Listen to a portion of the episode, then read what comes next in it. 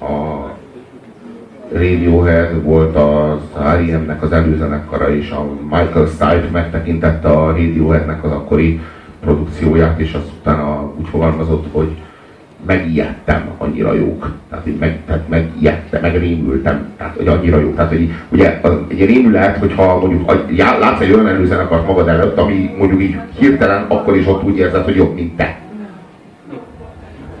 Hogy most így erre kéne rárakni, vagy most ők az mi előzenekarunkban, meg hol tartunk mi, vagy valami baj van, hogy eltájoltuk magunkat, vagy valami, tehát, hogy így, pedig csak így úgy adta, hogy a Radiohead, tehát így sose lett volna szabad, hogy így legyen, de így a Radiohead így volt az R&M-nek az előzenekar. De csak egyszer. Hát így erről a sztori, tehát erről az alkalomról szól a sztori. Ez az első alkalom, amikor a Michael Stipe hallotta. Egyébként később a Michael Stipe az rendszeresen adta elő a Radioheadnek a különböző dalait. Színpadon, tehát egy csomó ilyen van, tehát hogy így a Michael Stipe Radiohead rajongó lett. Szinte azonnal. Nekem ebben a fickóban nagyon, amit nem is mondtunk, csak így megbeszéltük, hogy a 3-ban ezelőtti szám, az a Szörényi Bródi Ha én rózsa volnék című szerzemény elkezdődött, és akkor az első szó az volt a szöveg, hogy Rose. Rose of Houses. Ezen flasheltünk. Igen, azon flasheltünk, hogy ezt bejósolt a médium, házi médiumunkhoz kár. Ami az érdekesség a Radioheaddel kapcsolatban, hogy ők azok, akik történetesen az élő fellépéseikre is így kurvára oda teszik magukat.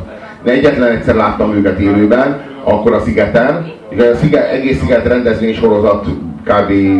Legjobb rendezvénye volt. Hogyha én emlékszem olyasmire, hogy így jobb koncerten, vagy igazából jobb koncerten lettem volna, hát így nagyon meg kéne erőltetnem az agyamat. Az annyira kurva jó volt, egyetlen egyszer voltak a Szigeten.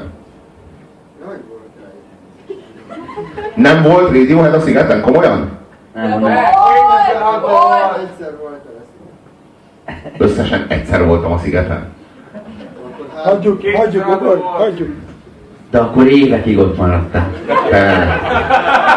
Úgy döntöttem, én tegnap este úgy döntöttem, hogy Jézus Krisztus az a karácsony, tehát Jézus Krisztus az nem 24-én született, és 2 napig még ünnepeljük, hanem Jézus Krisztus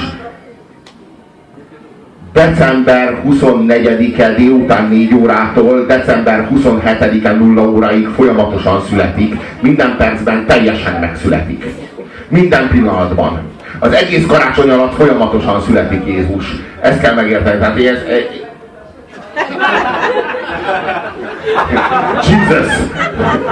continuously.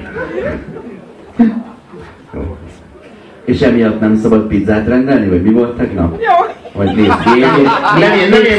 nem én voltam az, aki pizzatésztát dagasztott ezen az éjszakán, hanem Vona Gábor.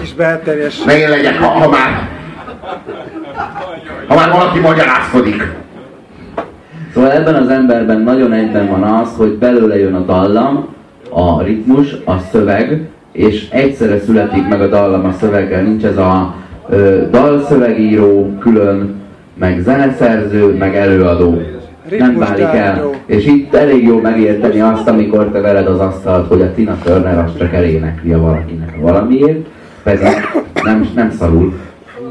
De teljesen más dallamvilág születik meg, amikor a mondani valóból szó lesz, és a szó már dallam formájában jön ki belőle. Adjál le annyi lemezt, mint Tina Turner, és azután pofázzál. Kedvenc rohadt dumám. Ez igen.